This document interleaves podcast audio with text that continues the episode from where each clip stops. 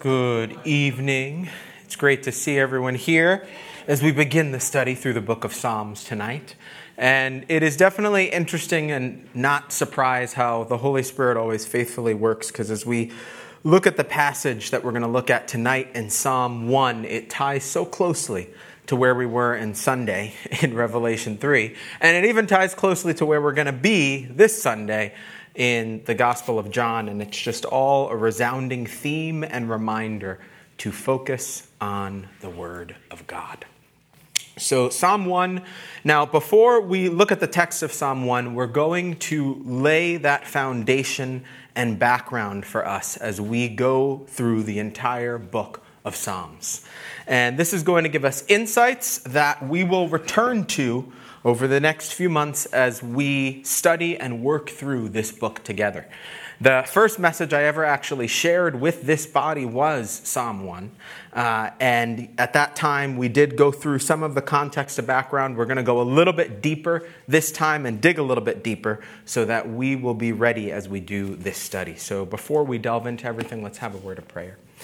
Heavenly Father, thank you again for this time, Lord. Thank you for prayer. Thank you for singing unto you, Lord. And thank you for this time to come into your word, Lord.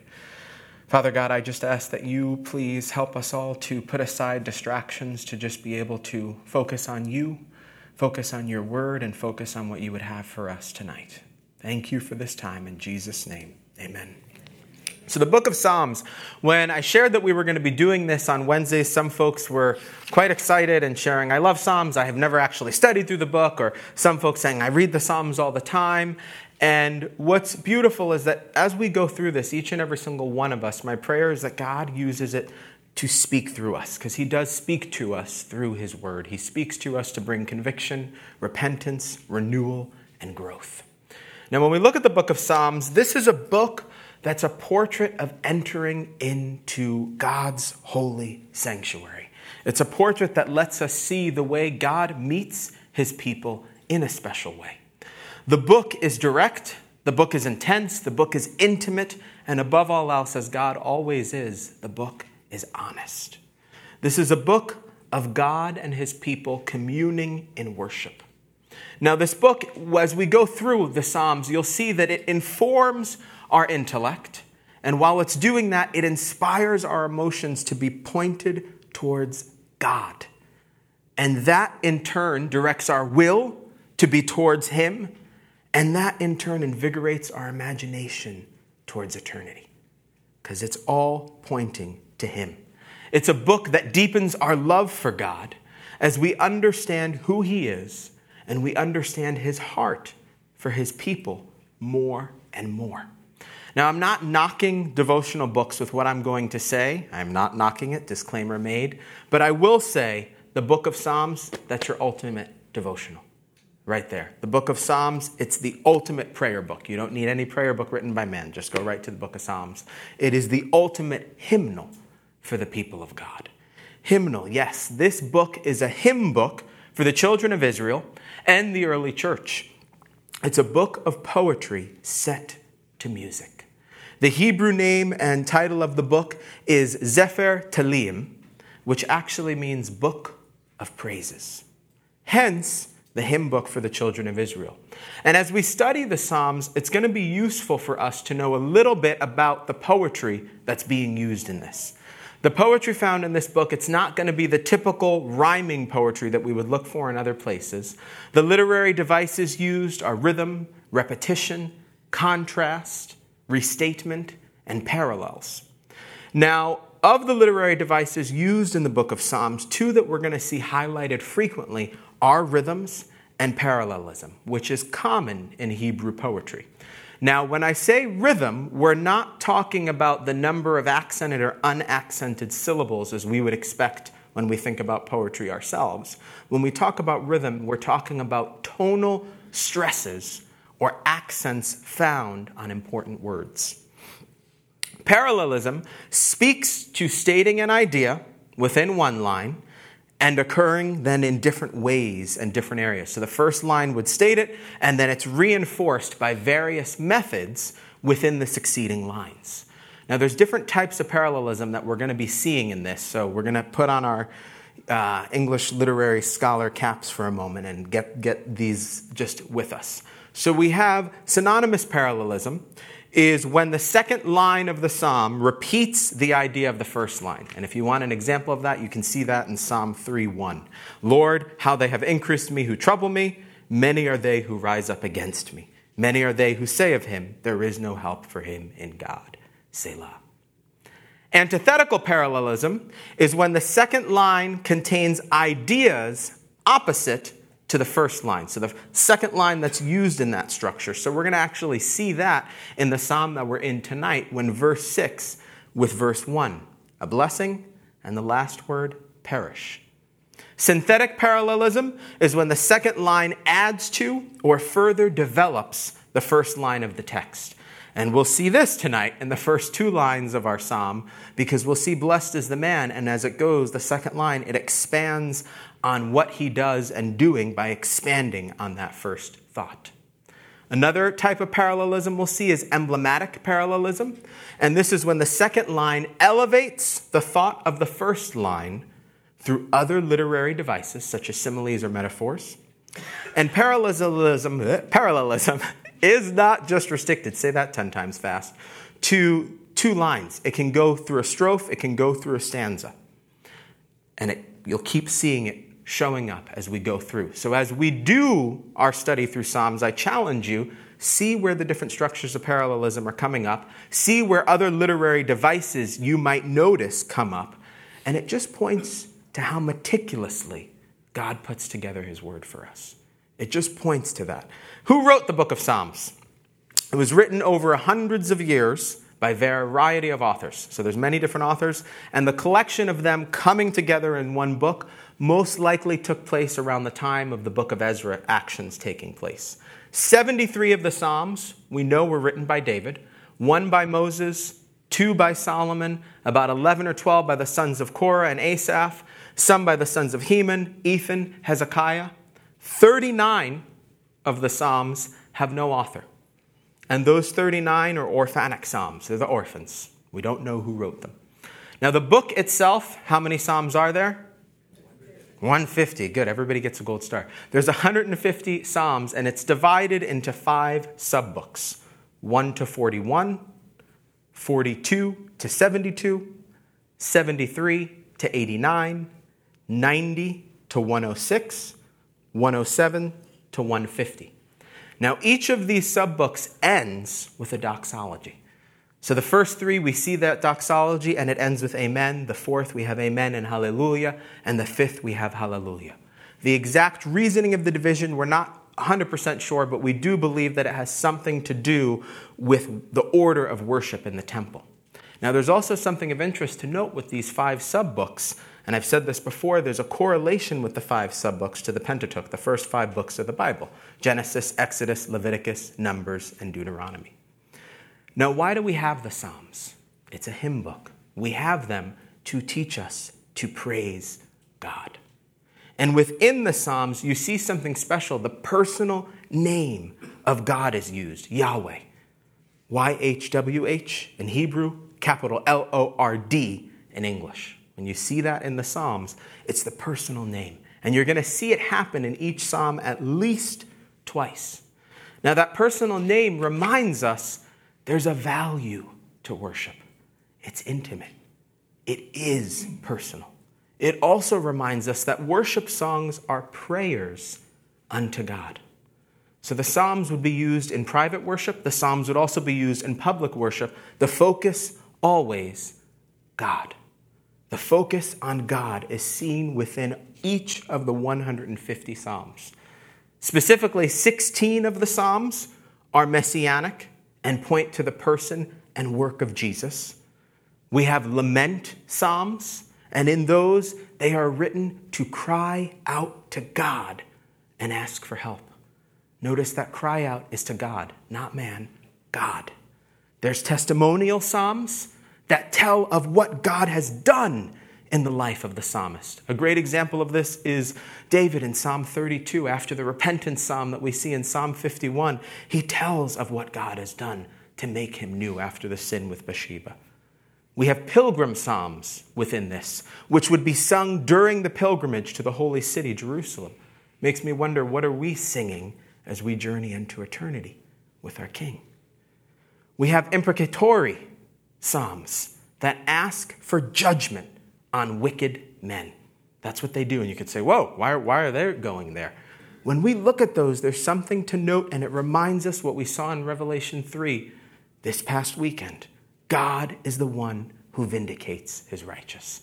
We don't take it into our own hands. He is the one who does it. God is the just one. God is the judge. God is the one with all authority. God is the one who gets the wicked to seek him unto repentance and for us to praise him for his sovereignty. We have penitential psalms. They show the sorrow over sin. Psalm 51 is a great one where you see David pouring his heart for that sin. We have wisdom psalms. The wisdom psalms give us guidelines for godly people, guidelines for how to live for God. The psalm we're in tonight, Psalm 1, that is a wisdom psalm. We have historical psalms. These are ones that look back on God's dealings with the nation of Israel, his people.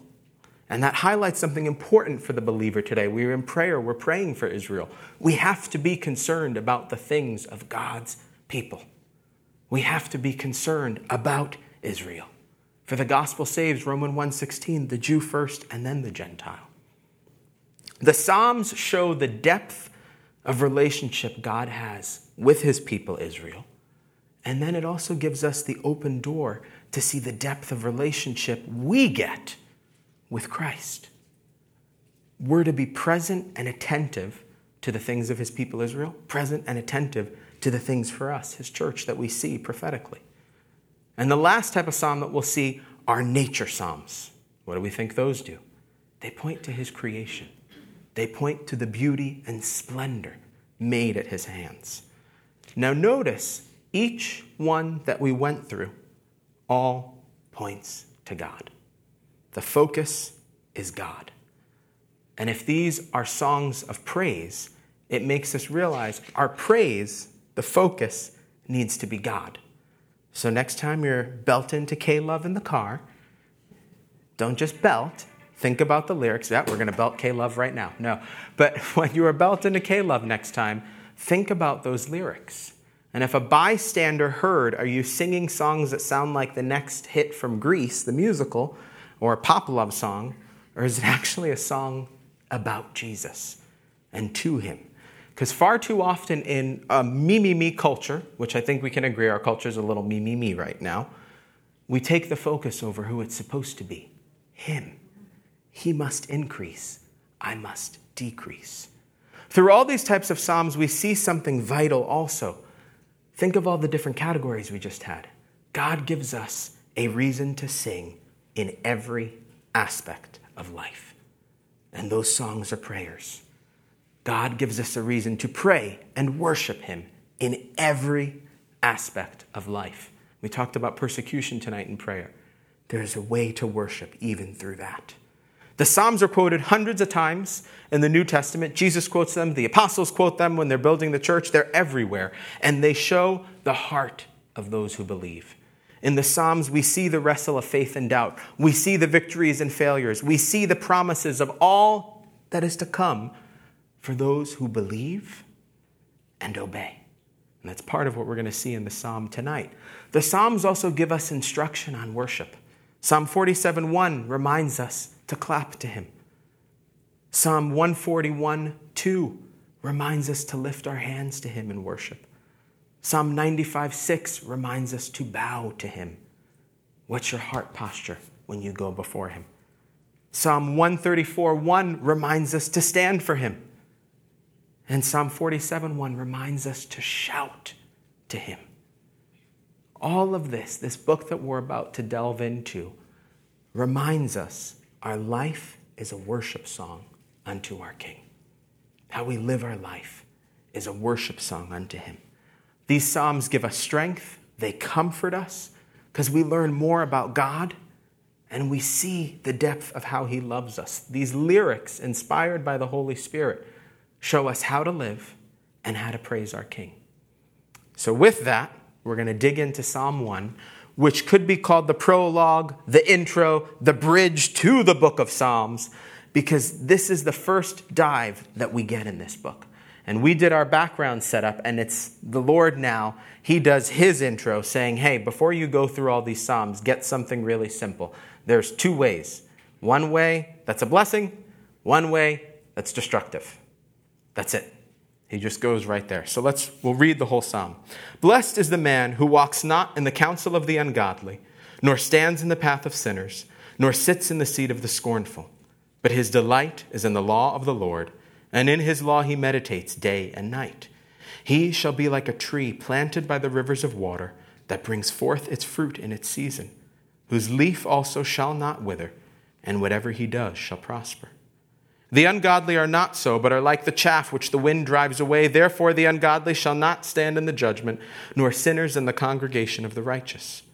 For the Lord knows the way of the righteous, but the way of the ungodly shall perish.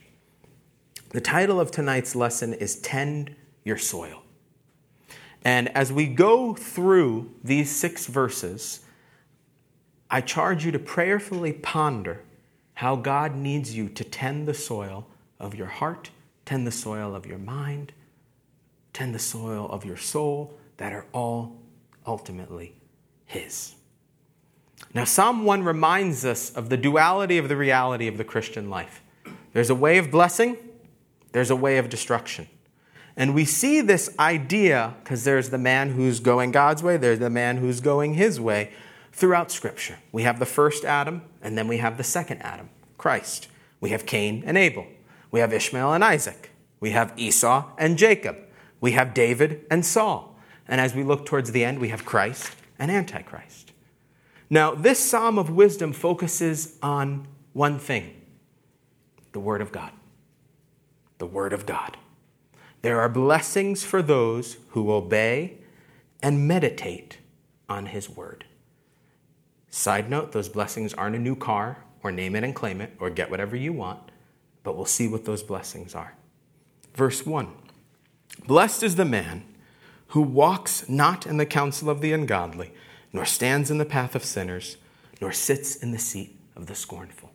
Now, blessed, that word there, that original word is happy, and it's in the plural, so you could say, oh, the happinesses, or oh, the blessednesses. That's what starts this psalm. And we would expect to then see, okay, the blessed man, what does he do? And that's what you would want to think. If we just say, Do you want to learn how to be blessed by God? People What do I have to do? How do I do this? What, what do I need to do to get that? But God doesn't start with what to do, He starts with what not to do. Because He's our Heavenly Father who gives us boundaries to live within. And we need those boundaries. He loves us so much that He gives boundaries. This entire book that we have in our hands is a book of loving boundaries for us to obey and to stay in His will. But our flesh, we want to do. I want to know I'm doing something to, to control this, to make it. Nope. He reminds us here just focus on how I say to live. Blessed is the man, one, who walks not in the counsel of the ungodly. This means the advice given by those not anchored in the Word of God isn't taken. It can seem practical, the advice that, that is given in that moment, the words that are said, hey, why don't you do that like that? But for the blessed man, they know if it's not anchored in the word of God, no dice. Not going there. Again, the anchor is the word of God, nothing else.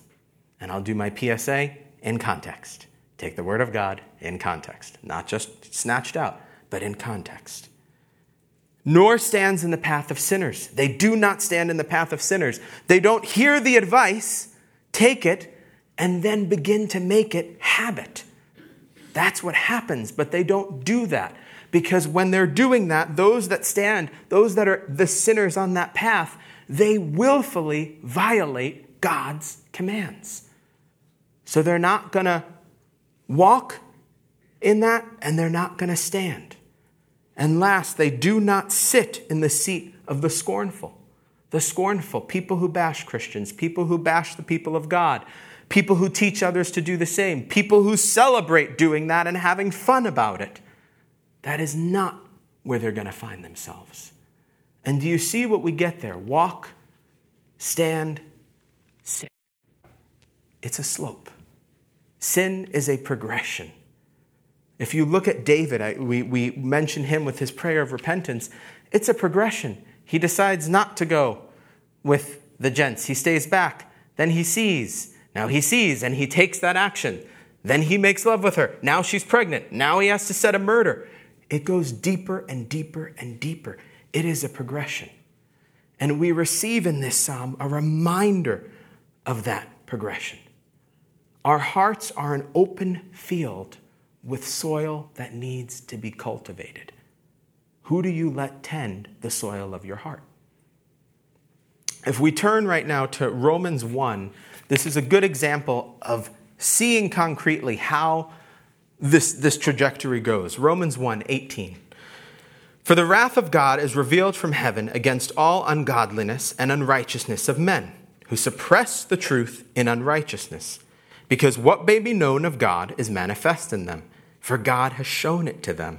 For since the creation of the world, his invisible attributes are clearly seen, being understood by the things that are made, even his eternal power and Godhead, so that they are without excuse. Creation Look outside. We see that there's a creator. Verse 21 Because although they knew God, they did not glorify him as God, nor were thankful, but became futile in their thoughts, and their foolish hearts were darkened, walking in their own way.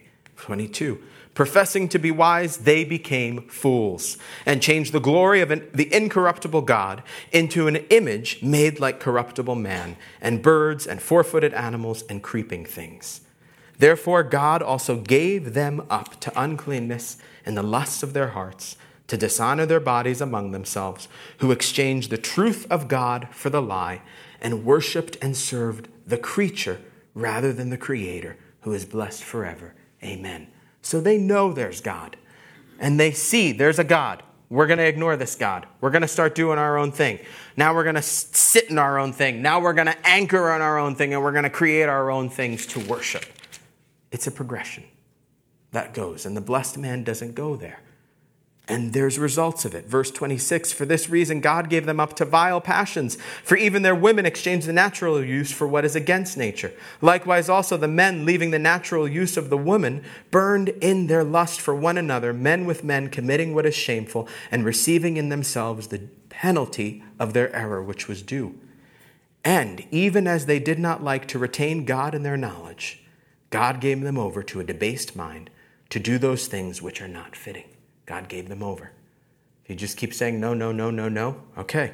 Verse 29 being filled with all unrighteousness, sexual immorality, wickedness, covetousness, maliciousness, full of envy, murder, strife, deceit, evil minders, they are whisperers, backbiters, haters of God, violent, proud, boasters, inventors of evil things, disobedient to parents, undiscerning, untrustworthy, unloving, unforgiving, unmerciful who, knowing the righteous judgment of God, that those who practice such things are deserving of death, they're aware, not only do the same, but also approve of those who practice them. That's why in this psalm we see this progression, and he says the blessed man doesn't get stuck in that. Because if you're walking, and if you stand, and if you sit, you're stuck. You don't want to get stuck in the progression. And we see those who are in that, the ungodly, what do they do? They approve of those who practice them.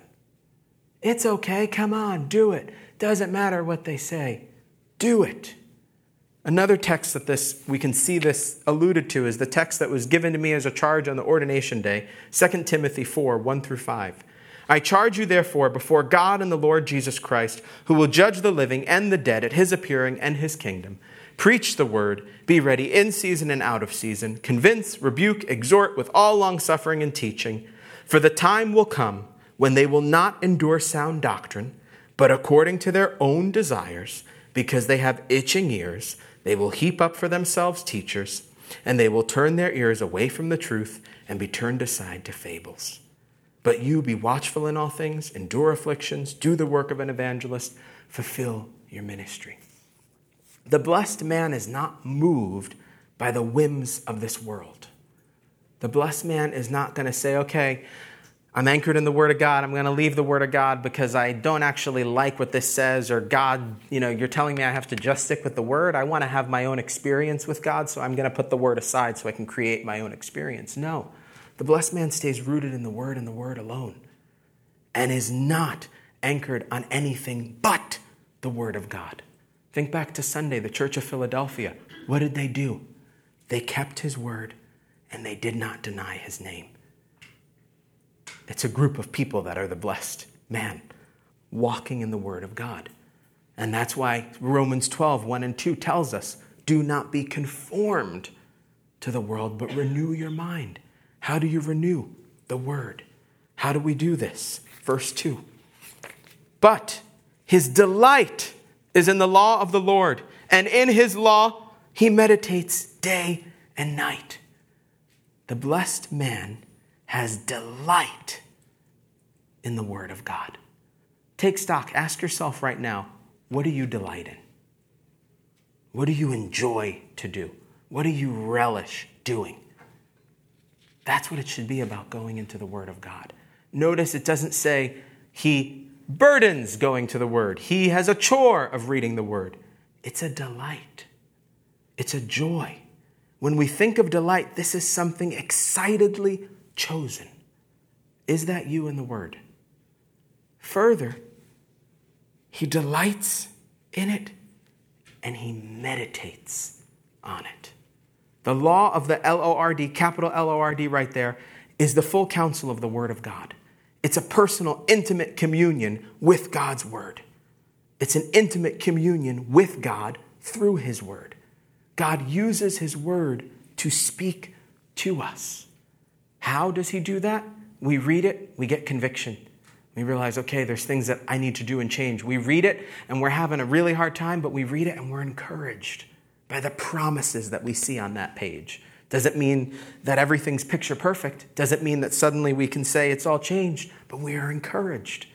And how else? We have the hope of what is to come.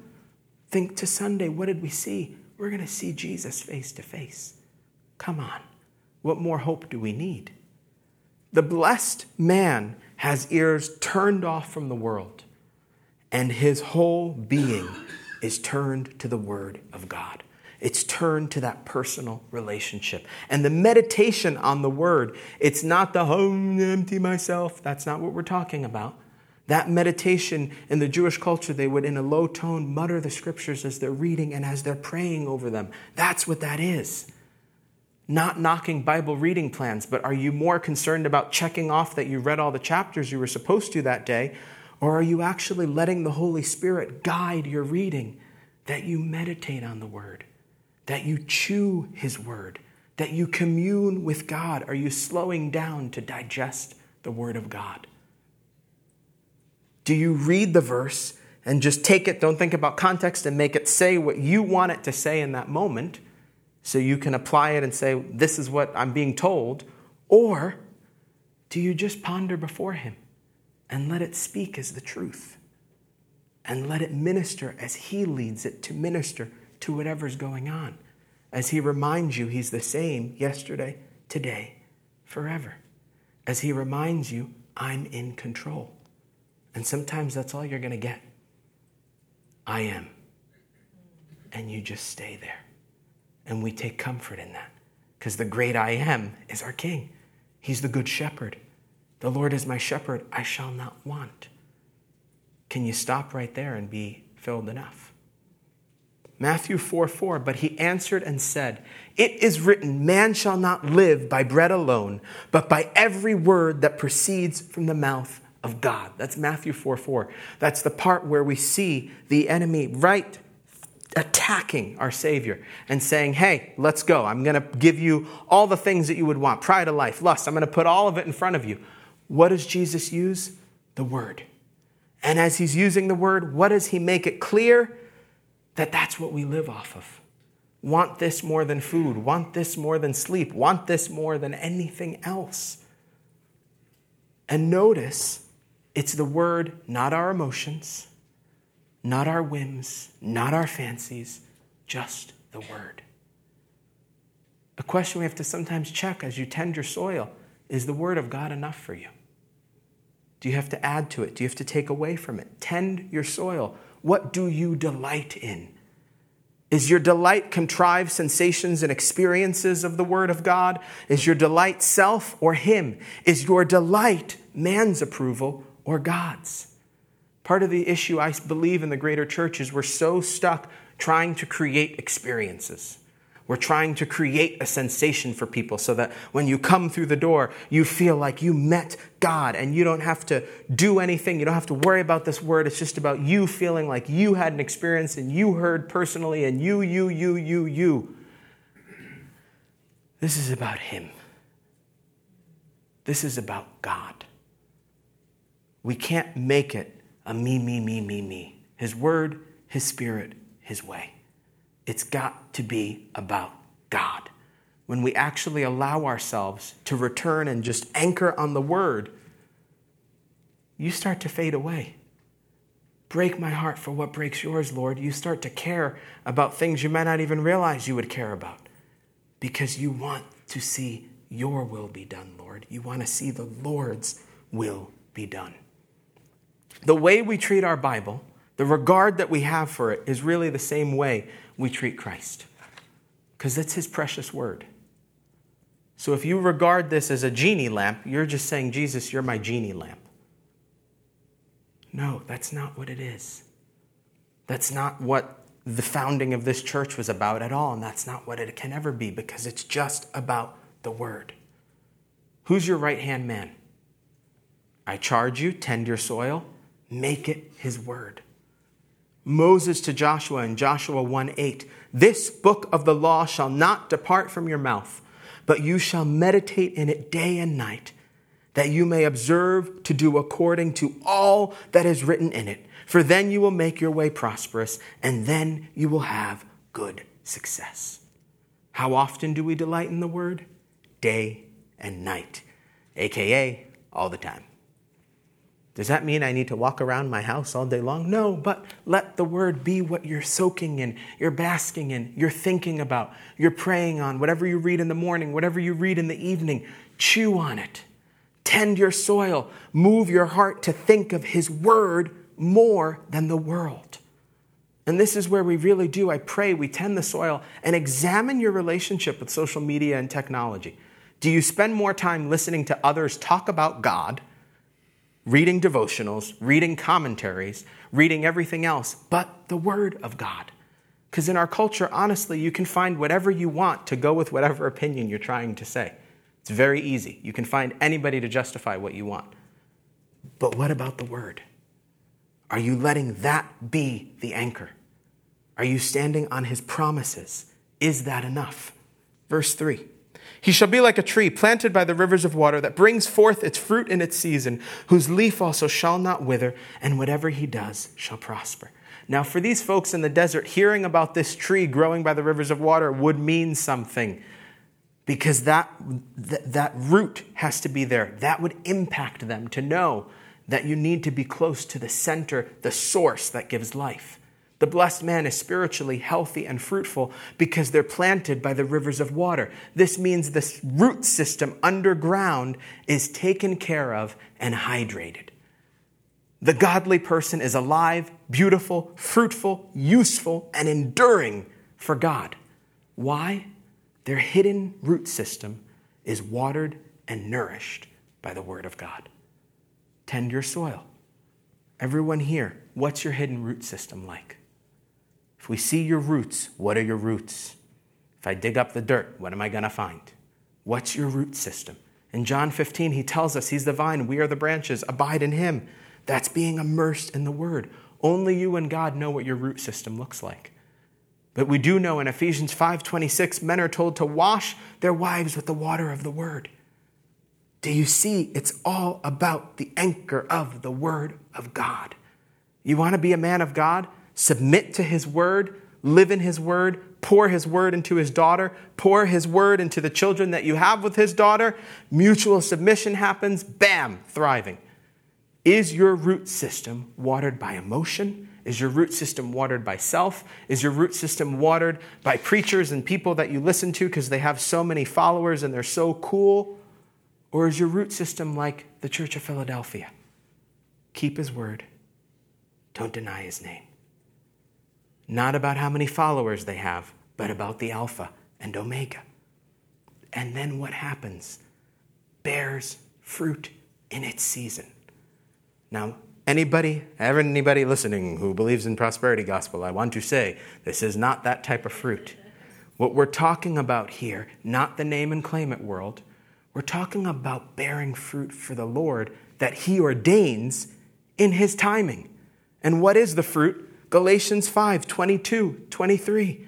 But the fruit of the Spirit is love, joy, peace, long suffering, kindness, goodness, faithfulness, gentleness, self control. Against such there is no law. The fruit is godly character being built within us. The fruit is moving closer to the mind of Christ that Paul tells us to strive to have while he's imprisoned in the ground, writing to the church of Philippi. Let this mind be in you, which was also in Christ Jesus, who being in the form of God, did not consider it robbery to be equal with God, but made himself of no reputation, taking the form of a bondservant and coming in the likeness of men. And being found in appearance as a man, he humbled himself, became obedient to the point of death, even the death of the cross. The fruit that one bears, that is the blessed man, is character after God's glory. That is the fruit. And we can't be nourished and grow without our root system rooted in Christ and His spiritual power alone. His Word, His Spirit, His way. That's a phrase you're going to keep hearing me say because it's pounded on my head right now. And we have to ponder that as a body as we continue to strive to do the work that this church has done for the last 20 years, as we seek to move forward, as we seek His guidance on moving forward, we must be rooted and anchored in His Word, His Spirit, His way. Our root system has to be in the Word of God alone. Why? We wither when our root system's messy. Tend your soil. Get the weeds of bad habits out. Get the pesticides of the world, go au naturel Get chickens, go au naturel. Get the pesticides out. Tend the soil. Focus on Him. Look at that first verse. Don't walk in the counsel of the ungodly. Don't stand in the path of sinners. Don't sit in the seat of the scornful. Because there's that way, the truth. But his delight is in the law of the Lord. And in his law he meditates day and night. We've got the way, the truth is going in the word, and the life. He shall be like a tree planted by the rivers of water that brings forth fruit in its season, whose leaf also shall not wither, and whatever he does shall prosper. It doesn't mean that you're going to make a million dollars, but it does mean no matter what you go through, God will work it for the good. It does mean if you obey the Lord and your obedience leads to your death, he's going to work it for the good. That's what that means. That's what that prosper is because we prosper unto eternity with Jesus. What more do you need? Is that not enough? Eternity with Him. It's building the house on the rock of salvation, takes the storm. Because the house built on the sand, what does it say in Matthew 7 27? Great was its fall. Because there's no stability, no root system. The promise. Now, the flip side, what about the ungodly? Verse 4 The ungodly are not so, but are like the chaff which the wind drives away. Therefore, the ungodly shall not stand in the judgment, nor sinners in the congregation of the righteous. The ungodly are chaff, rootless, blown about, destined for fire. It's the shell around the grain that is used to make the wheat. In the Vulgate and the Septuagint, the translation there is not so the ungodly, not so. We get a powerful double negative there that says they are nowhere near the promises that we just saw before this.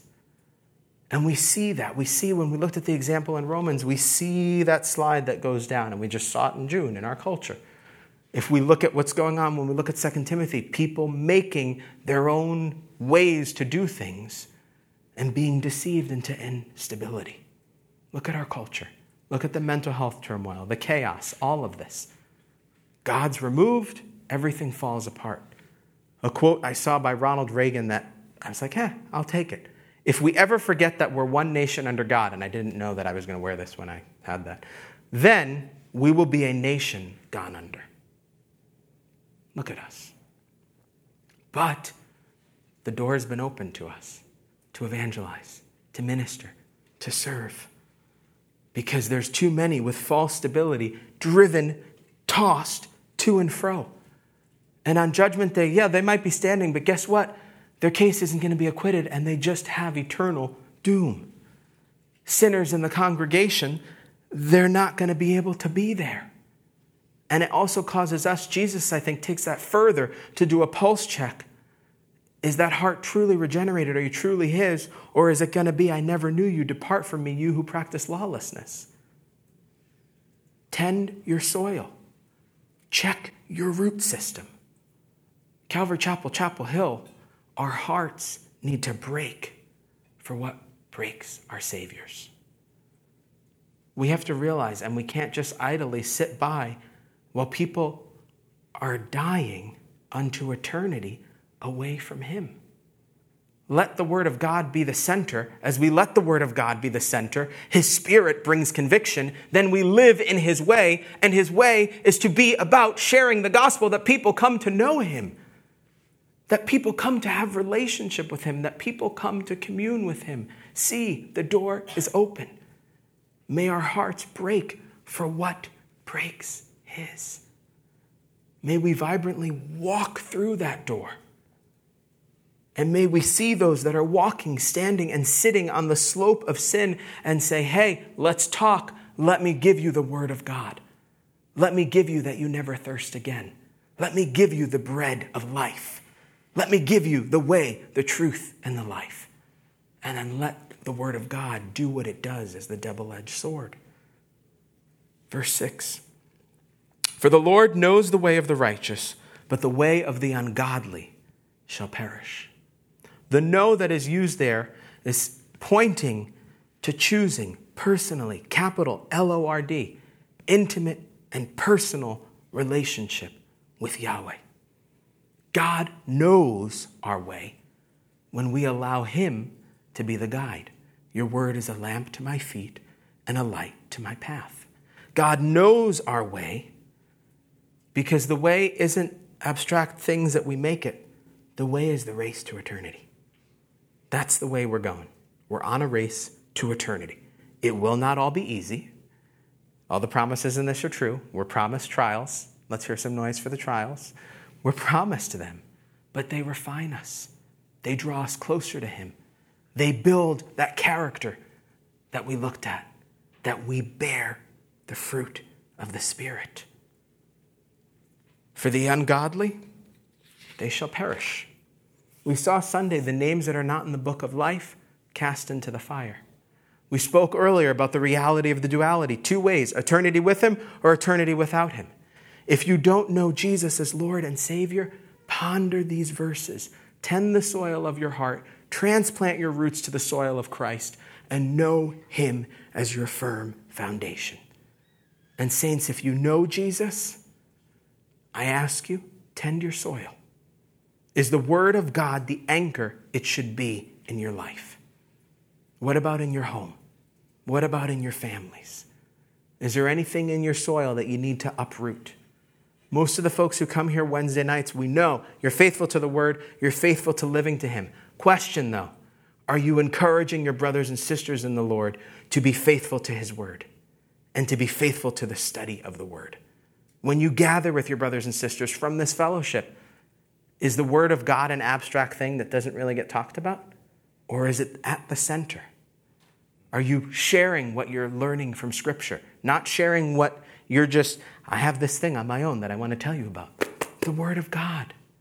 What are we sharing that the Lord is showing? The Lord is showing me this and teaching me this through what I just read. Read this. Learn more about the Lord. That's what it's about. That's what it means to keep the word at the center. And then, when you're together, are you praying for the souls that may perish? Are you thinking of those that his heart is broken for? Do you meditate day and night on his word? It's a mindset shift where we're focused eternally and we live his word, his spirit, his way. And his way of blessing is with him at the center. And that blessing is the willpower to obey his word, that he refines you to have the character he needs. The way of the ungodly is captive in pleasure, pride, unbelief, profanity, persecuting others, self deception, so much more. Yet, if we're not careful, our soil gets remnants of that. Tend your soil. Now, next week we go on to Psalm 2, but before we get there, homework meditate on Psalm 1 this upcoming week. First assignment seek where the Lord needs you to adjust in your relationship with His Word and Him. And as you do that, allow Him to bring in conviction that the fruit that He needs for you can be born. I'm not telling you to seek the Word for what you want it to say, seek the Word for what it says. Second, pray and meditate on who you need to pray that they would turn, walk away from the walk, stand, sit, and kneel and pray to the Savior for salvation. And three, meditate on His Word. Take whatever you're studying in your own time, slow down on it, and chew on it. Meditate on it day and night. Check your root system, anchor with it, and let God speak to you through His Word. And that speaking is going to be building your character for His glory. That speaking is going to be building a desire to read more of this, to know Him, to know the great I am. He gives us access to that, and it's right here. And then it's the equipping to be his hands and feet. And that's what we all need to do so that we can be like the faithful church of Philadelphia, because that's the rooting we're founded on, and that's the way we've got to keep going. That we keep his word and we don't deny his name. And it's all right there. Blessed is the man. There's things we don't do, and there's things we do do. And it's all anchored in the Word of God alone. Let's pray. Heavenly Father, thank you for your Word. Thank you for the salve that your Word is for our souls, Lord. Thank you that you give it as an anchor. Thank you that you give it as a lamp and a light, Lord God. Heavenly Father, I pray that you help each and every single one of us to tend the soil of our heart, souls, and mind, Lord that we would think and ponder and seek you on our relationship with your word, Lord. Do we take your word as you ordain? Do we dwell with you? Do we chew on your word? Do we pray your word?